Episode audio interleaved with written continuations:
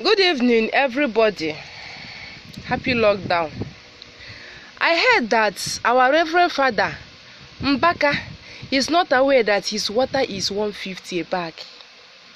I heard that he's not aware of it. Please, who will tell him for me? I need him to know that his water is expensive, number one. Number two, his water is small, very small, unlike other water companies now. Eh? The water is small and they're also expensive. Please, somebody should help me tell him to tell his workers to reduce price. Obikon, thank you.